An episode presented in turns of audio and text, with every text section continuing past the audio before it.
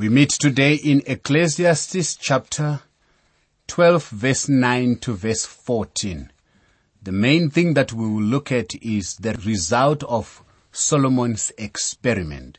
In our last study covering verse 1 to verse 8 of chapter 12, we looked at Solomon's counsel to the young person to remember the Creator in the days of youth, before evil days will come upon them when they will say, we find no delight in this.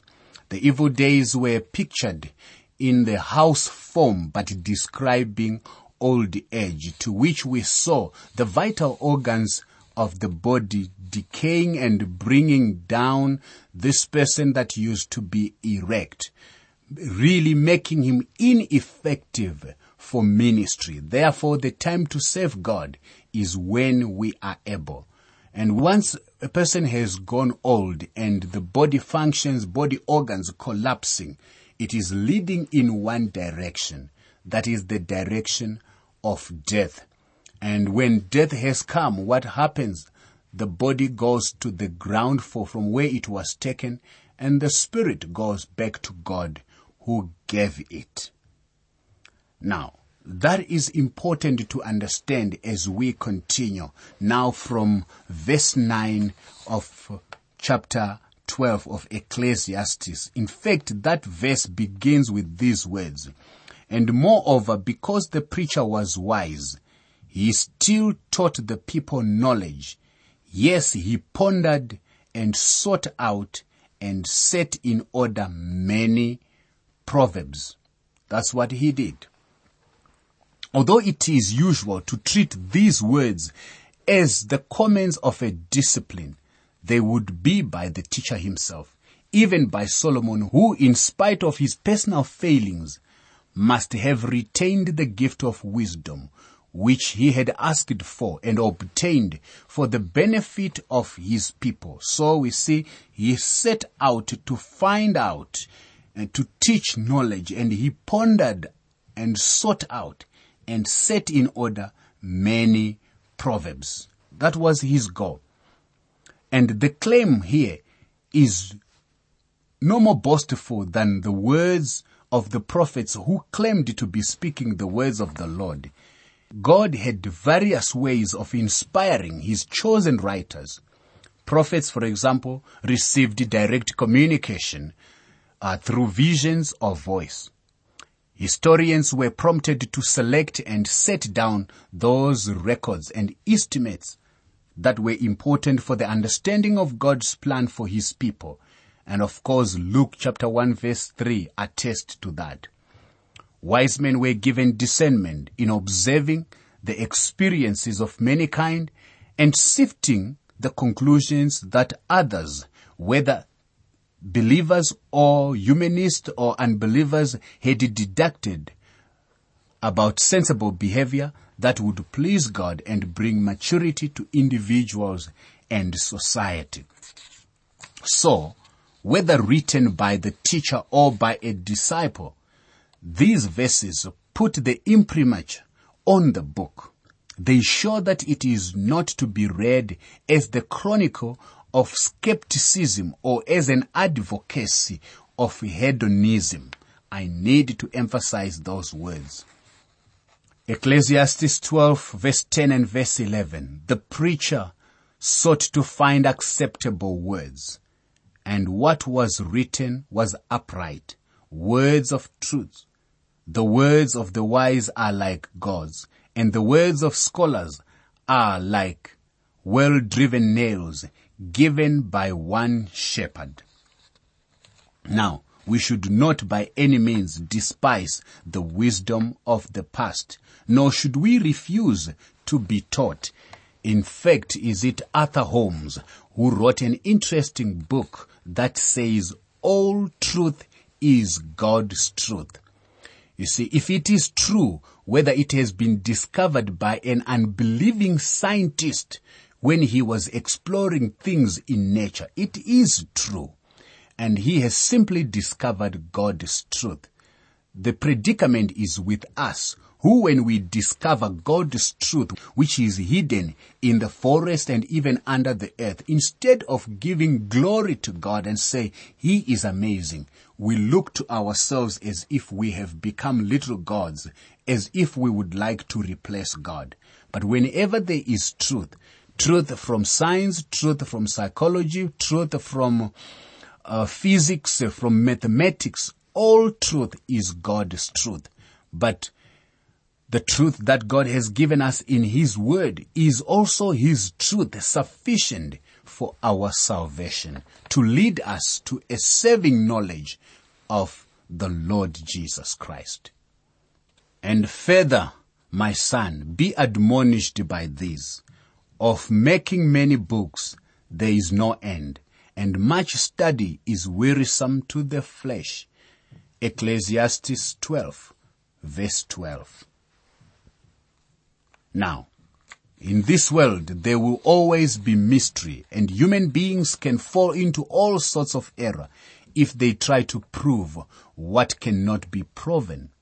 There will always be books pouring off the presses, some helpful, some agnostic, some downright anti-God, students who have to study them for examinations, and those mature Christians who need to understand modern trends know how wearisome they can be and yet at times how attractive they are. The verse is certainly not intended to discourage Christian writers or even modern wise men who are committed Christians if they can write constructively and expound in modern terms those truths of life that are there in the scriptures nor should older Christians get the great Christian classics that expound the same, nor should older Christians forget the great Christian classics that expound the same truths in their own day. Wise men have much of value to share.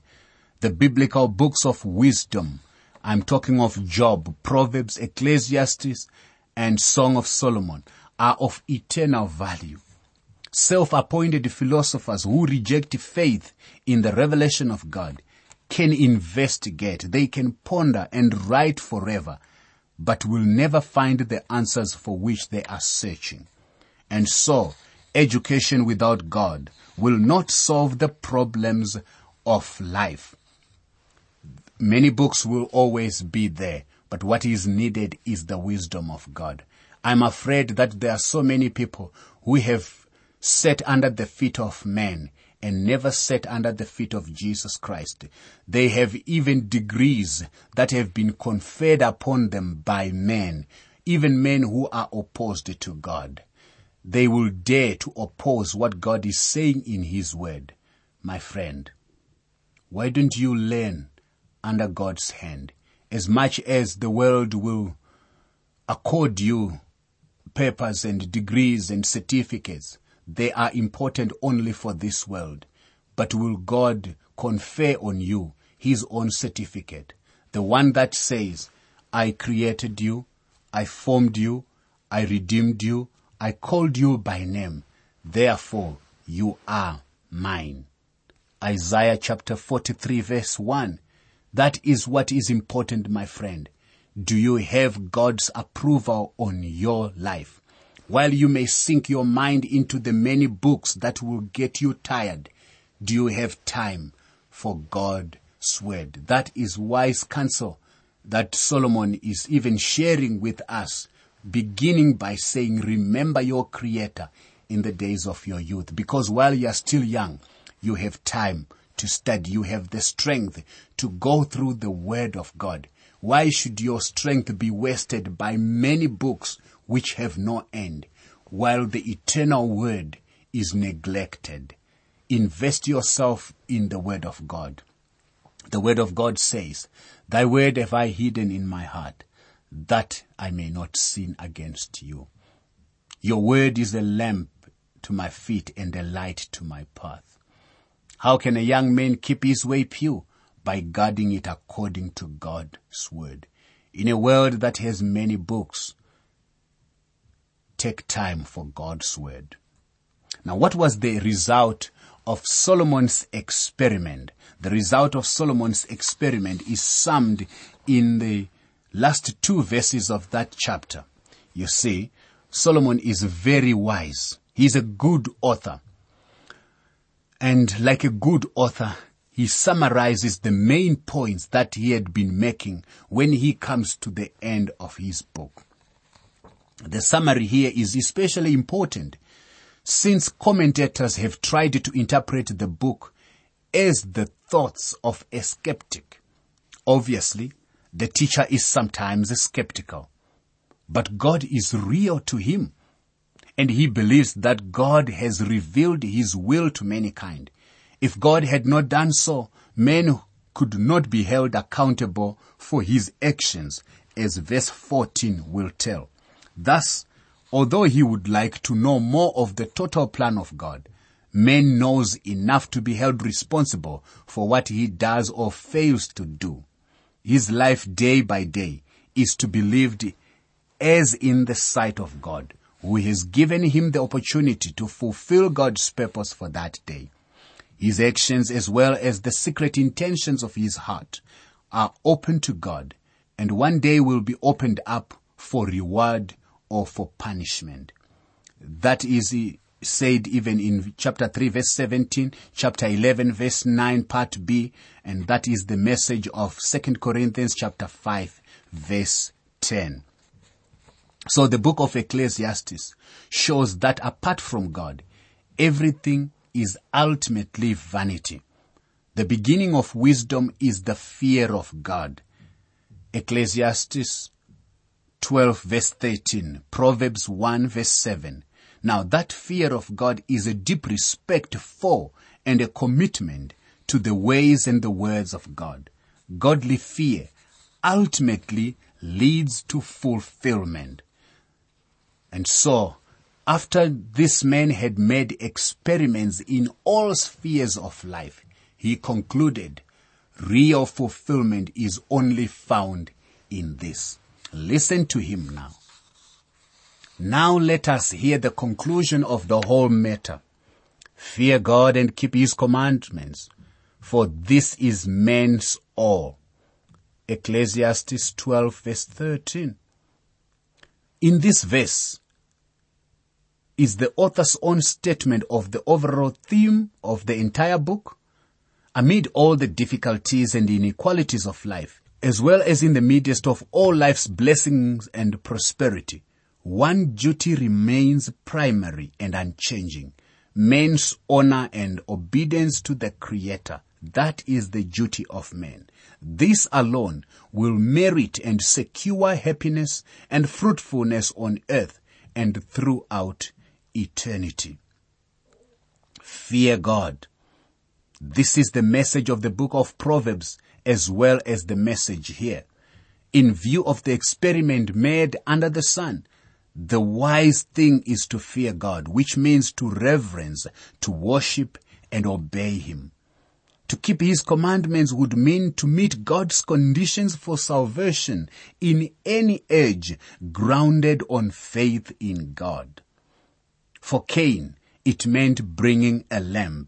For Abraham, it meant believing the promises of God. For the people of Israel, it meant approaching God through sacrifice in the tabernacle and in the temple.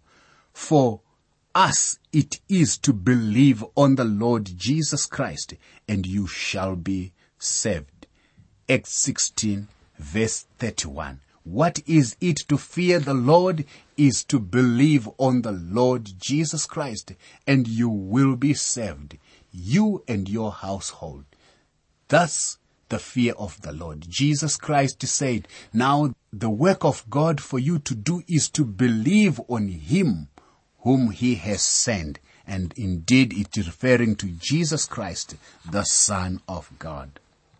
For God will bring every work into judgment, including every secret thing, whether good or evil.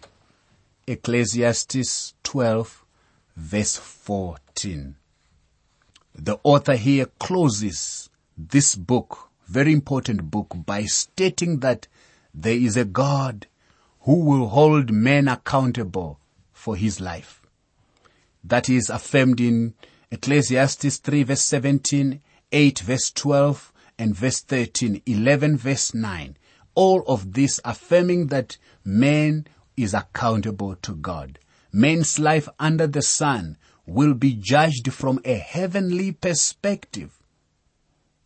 Thus the book truly ends with a positive and encouraging word because one's accountability before God means his life is of eternal value. You are accountable to God because your life has eternal consequences. Don't just think everything ends here.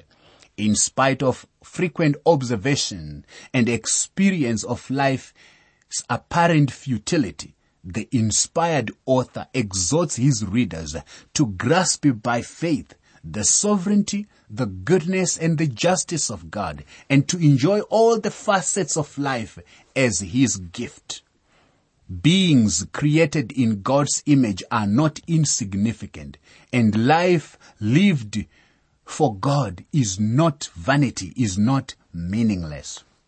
For God will bring every work into judgment. You see, God will judge every man, for every man is a sinner who is guilty before God. Christ bore our judgment. He died a judgment death. Our sins are either on Christ by faith in Him or else we must come before God uh, at the great white throne for judgment with our sins upon ourselves and therefore we must pay. Remember now your Creator in the days of your youth. Why? Well, for a very definite reason, because in the matter of salvation, your chances of being saved are greater. And in the subject of service, you will have something to offer God. Now, statistics show that more people come to Christ when they are young. Now, this doesn't mean that the old people cannot accept Christ and be saved. They can accept Christ and be saved. But even now, right now, if you are an adult and you are not a, a believer, you will tell me that you are very skeptical about the things that I'm talking about. And also you might even have entrenched yourself into a lifestyle that is very difficult to come as you may estimate.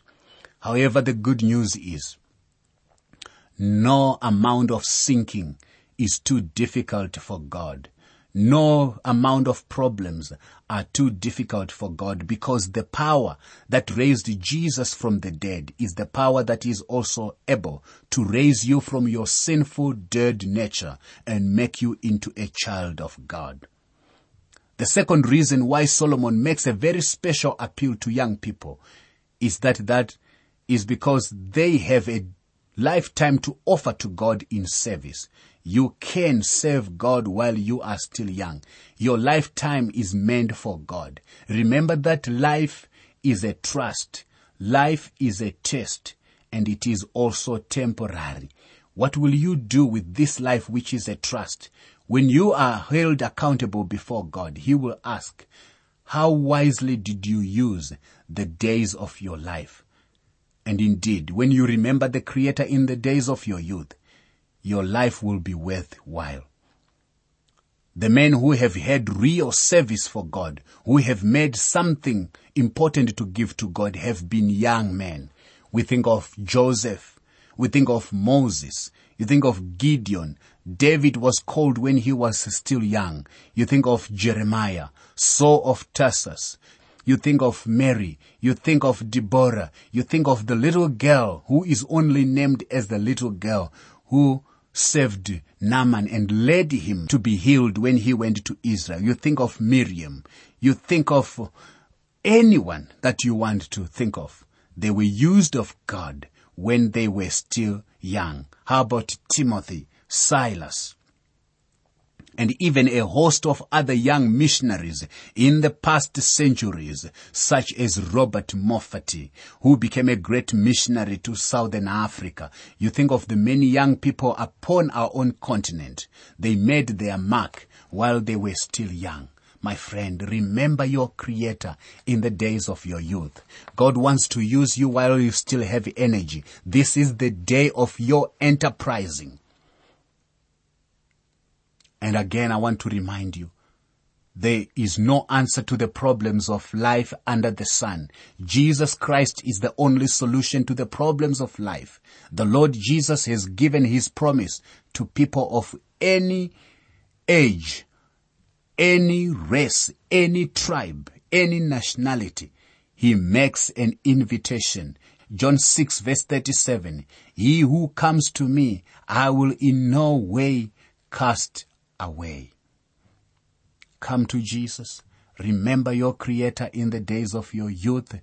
You remember that God will bring every work into judgment, including every secret thing, whether it is good or bad.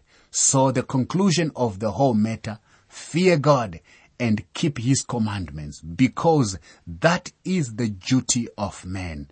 What is the chief end of man? To know God and enjoy him forever. You can have copies of the notes and outlines used for these Living Word for Africa programs so you can follow them as you listen. For your copies, please write to the Living Word for Africa, PO Box 4232, Kempton Park 1620, South Africa. Please say which book of the Bible you want them for and be sure to include your name and contact information. Let me give you that address again. It's the Living Word for Africa, PO Box 4232, Kempton Park 1620, South Africa.